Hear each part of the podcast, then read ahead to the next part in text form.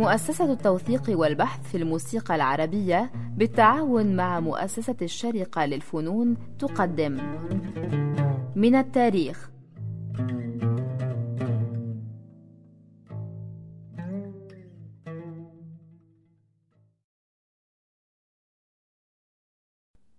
أصدقائنا المستمعين أهلا وسهلا بكم في حلقة جديدة من برنامج من التاريخ وحلقة اليوم عن زكا فندي مراد. يتحدث الأستاذ الدكتور عمنا وعم عيالنا فريدريك لاجرونج فيقول زكي مراد ده ممكن مقاربته من أكثر من منظور من أكثر من زاوية. أولا طبعا من من المنظور الطائفي المعروف إن زكي مراد ولد حوالي سنة 1880 وتوفي سنة 1946 وهو من أسرة يهودية. قد تكون هذه الأسرة من أصل مغربي وهو يمثل بالتالي يعني تضافر قوى كل الطوائف في القرن التاسع عشر في صناعة الموسيقى من مسلمين ومن مسيحيين ومن يهود.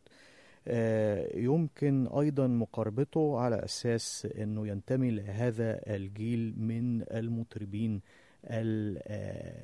الحديثين الذين لم يحزموا لم يمروا أمام لجنة التحزيم ويمكن أخيرا مقاربته من منظور أن زكي مراد خير ممثل لجيل رفض التطورات التي طرأت على الموسيقى العربية وعلى الموسيقى المصرية بالذات بعد منعطف أو منحدر بداية الثلاثينات وتوقف كليا عن الغناء ربما ليتكرس لتدريب أولاده ليلى مراد ومنير مراد. بالنسبة إلى سيرة زكي مراد الشخصية يبدو أنه بدأ حياته كتاجر قماش في اسكندرية لأنه كان ينتمي إلى عائلة ليس هناك أي سوابق موسيقية و يعني كان يميل إلى الغناء كان يميل إلى الطرب.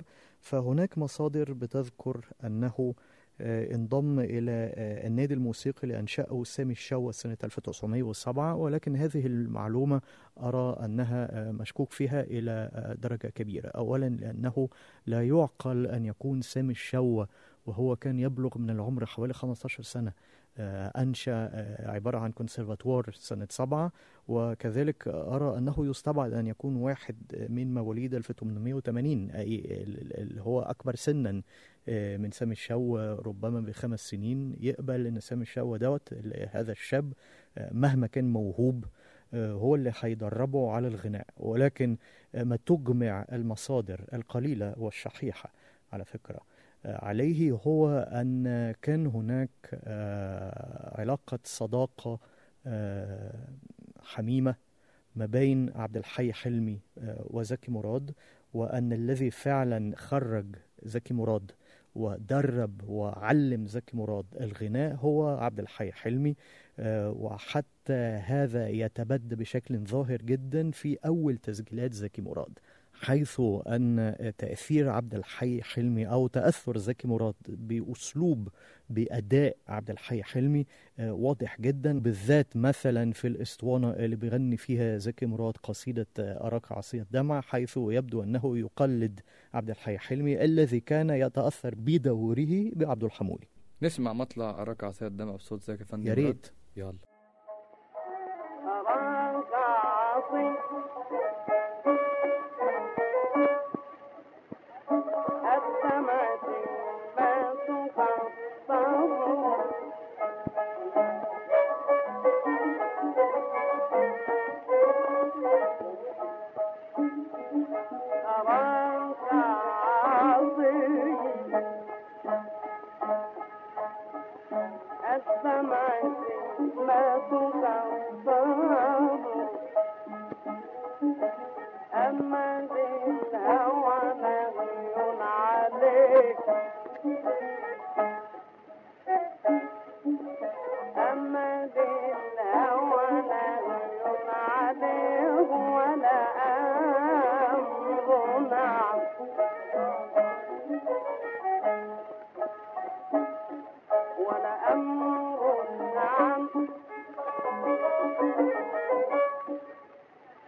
نعم نعم نعم نعم نعم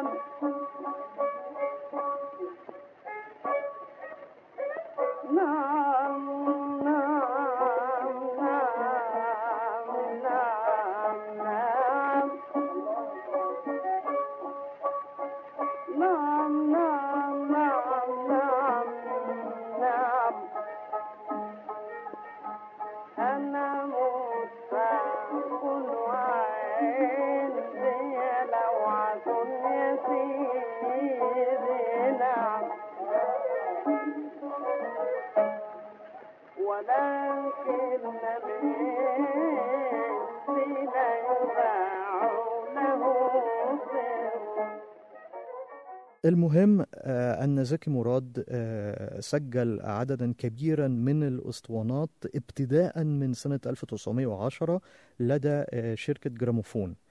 آه، ساعده أيضا آه، في في مهنته وفي نجاحه. اتصاله بالمنتج إبراهيم روشو وقد تزوج ببنته جميلة. فإنتاج زكي مراد هو في الواقع إنتاج مزدوج. هناك زكي مراد مطرب التخت من جهة آه، الذي نعرف عنه الكثير آه، لأنه سجل لدى تقريبا يعني كل الشركات. هو يشبه آه، سيد الصفتي وعبد الحي حلمي آه، من هذه الناحية. وهناك آه، الفنان الذي لا نكاد نعرف عنه شيئا لأنه لم يسجل وهو زكي مراد ممثل المسرح الغنائي في بداية القرن العشرين. آه، مثلا من المعروف أن زكي مراد حل محل سلامة حجازي في آه، بعض أدوار سلامة حجازي بعد أن أصيب الشيخ سلامة بالفالج آه، سنة 1909 آه، وكذلك حل محل محمد عبد الوهاب أمام منيرة المهدية في مسرحيتها كليوباترا. هو الذي كان يقوم بدور سيف الدين في مسرحية بديع خيري وسيد درويش العشرة الطيبة آه، وكان آه، نجاحه كبيرا يعني.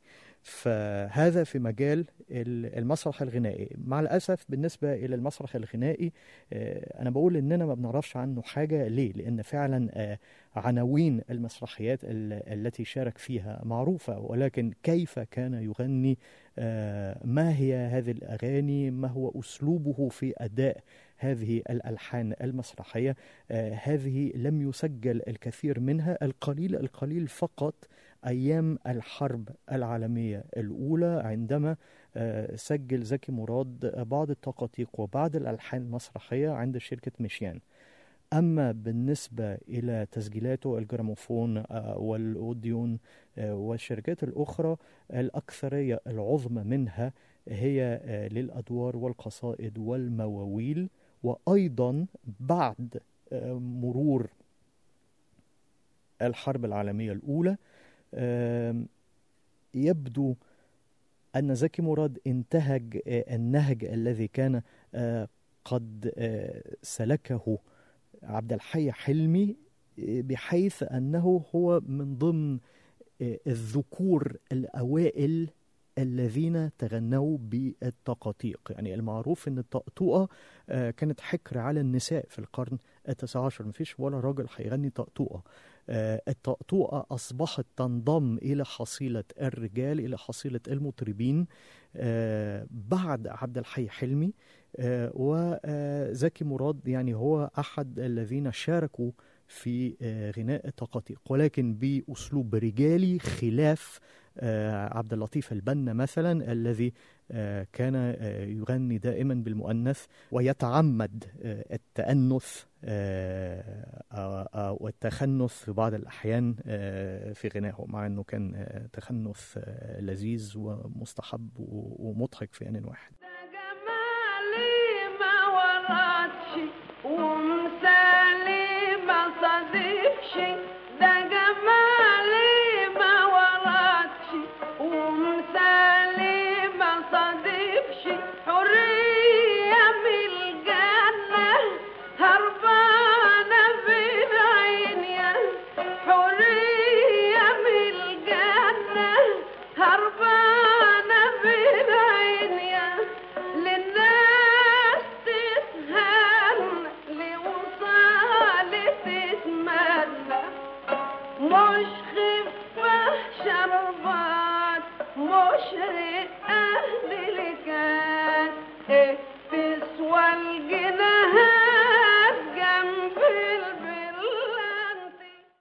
هو معروف إن زكي مراد اشترك في إحياء ذكرى سلام حجازي آه، وغنى الكثير من آه، قطعه الموسيقية.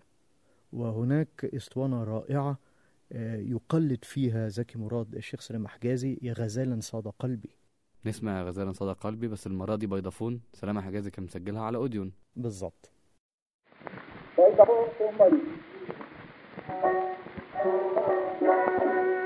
Yavada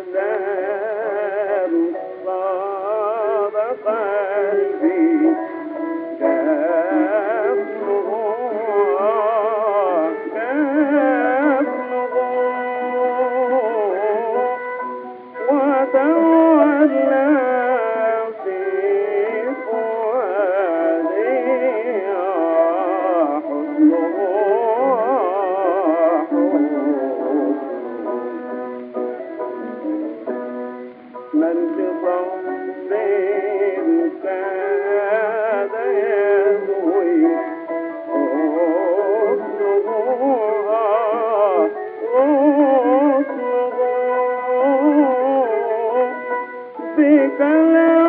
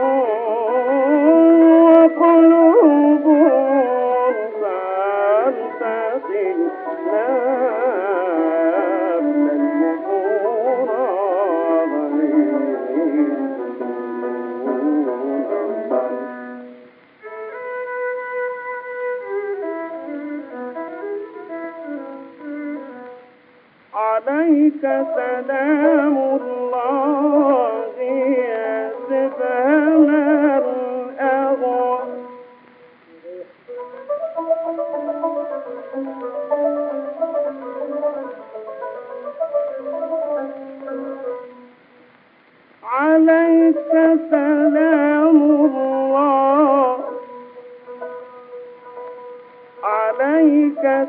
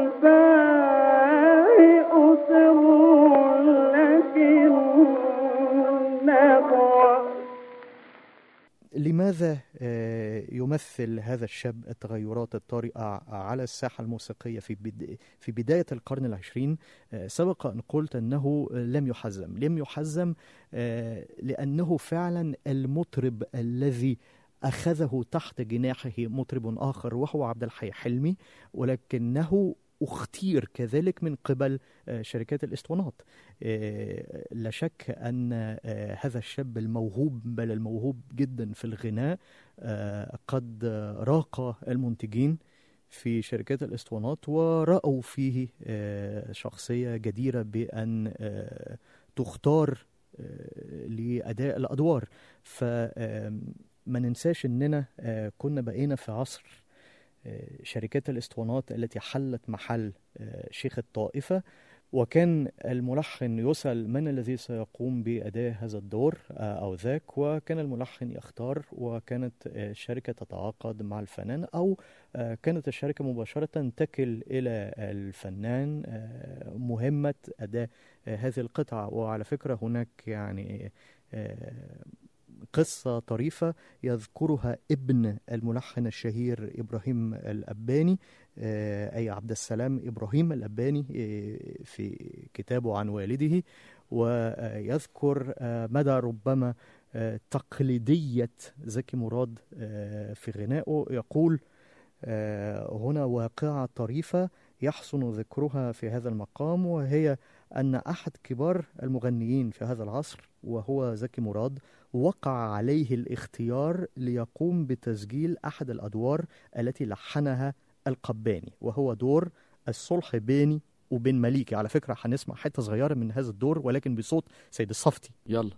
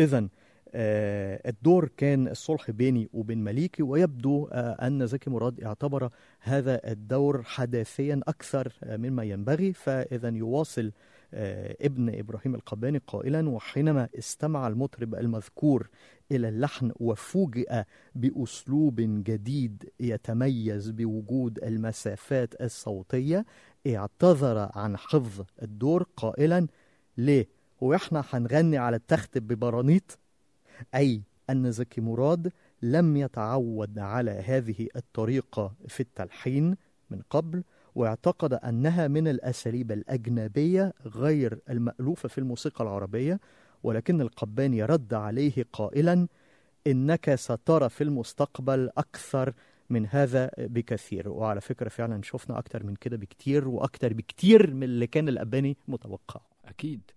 بس خلينا معلش نتوقف عند هذه الفقرة الصغيرة شوية بالتحليل. يبدو أنه زكي مراد كان متمسك نسبيا بالإرث أو كان لا يرى أنه أسلوب التطور هو تطور عبر الاستيراد. مظبوط؟ تمام. والأباني شايف إن هو ما بي يعني ما ما عملش أكتر من اللي عمله غيره بكتير. يعني بيقول انه إنه اللي أنا بعمله ده مش حاجة قصاد اللي غيري. بيعمله أو هيعمله في المستقبل. تماما ولكن يعني هذه القصة فيها حاجة غريبة لحد ما آه، لأن الواحد ممكن يصدق هذه آه، آه، الطرفة لو أن زكي مراد لم يكن قد شارك في المسرح الغنائي حيث يكون ال- التأثير الأجنبي أكثر بكثير من موسيقى التخت. ربما آه، ما يجب علينا أن نستشفه أو أن نفهمه في هذه القصة هو أن زكي مراد كان يفصل تماما بين التطور الموسيقي على صعيد موسيقى المسرح الغنائي وهذا من جهة وكان ربما يقبل أن يكون هناك تأثير غربي في هذا النوع. من الموسيقى أما التخت فلا. لذلك لم يقل يعني هنغني ببرانيت قال آه مش هنغني على التخت ببرانيت. ربما كان يرى أن آه ما يحاوله القباني وما حاوله أكثر من القباني بكثير سيد درويش في أدواره آه أن هذا التطوير لم يكن يليق بموسيقى ربما كان محافظا في مجالها فقط. لكن حتى الأغاني ال- أو التقاطيق أو الاغاني الألحان المسرحية اللي سجلها زكي مراد هو سجلها على تخته وكمان كان بيغنيها بأسلوب آه ليس ليس مثلما كان يغنيها غيره. يعني اذا إذا شفنا الجوق المصاحب لغير زكي مراد في الألحان المسرحية هنلاقيها بيانو وفلوت وفايلن غربي مش فايلن شرقي. بينما إذا لقينا ال ال ال الفرقة المصاحبة لزكي مراد في الألحان المسرحية يمكن اللي سجلها نفسها غيره هنلاقيه برضه متمسك بالتخت كما هو وبنفس مصوغاته ال- ال- ال- اللحنية ال- اللي فيها ارتجالات وفيها إلى آخره. ملاحظتك صحيحة غير أننا لسنا متأكدين أن آه، طريقة تسجيل أو الآلات المصاحبة آه، للمطرب عندما يسجل الألحان المسرحية آه، هي نفس الآلات المصاحبة له عندما يؤدي هذه القطعة الموسيقية آه، على خشبات المسرح. ولا هيمكن نعرف المعلومة دي بتهيألي صعب مش. كده؟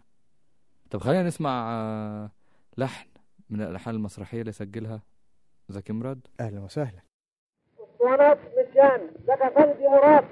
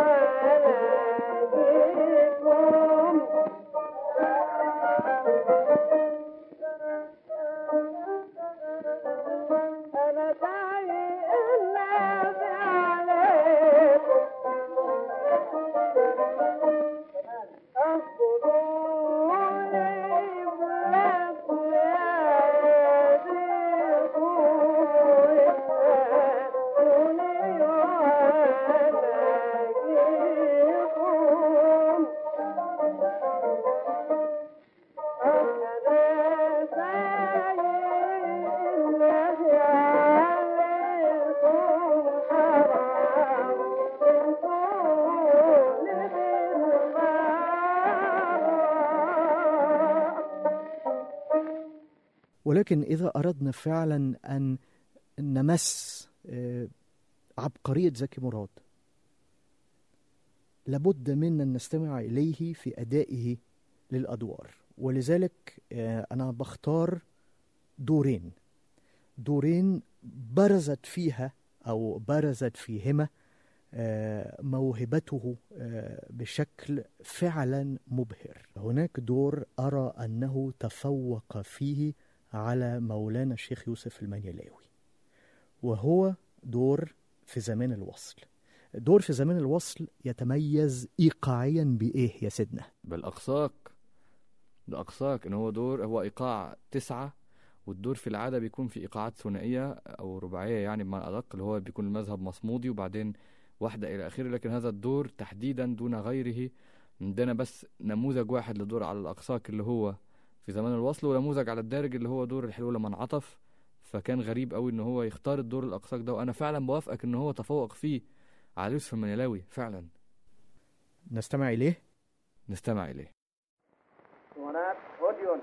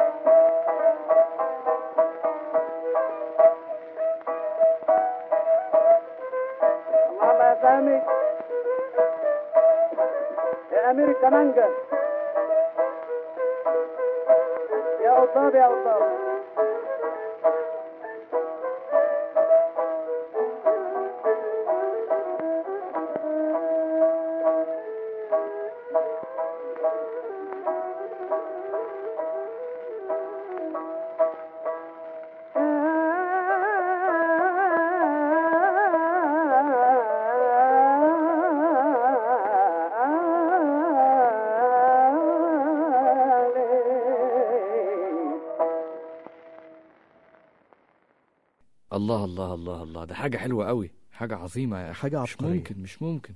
والدور ده للمسلوب الدور ده لعبد الرحيم المسلوب اللي اتجوزت بنته إبراهيم الأباني. وبهذه الأنغام العظيمة لهذا الدور نختم حلقتنا اليوم من برنامج من التاريخ ونستمع إلى الدور الآخر وأعمال أخرى كما نواصل الحديث عن زكي فندي مراد. في حلقتنا القادمة وإلى أن نلتقي لكم منا أطيب المنى.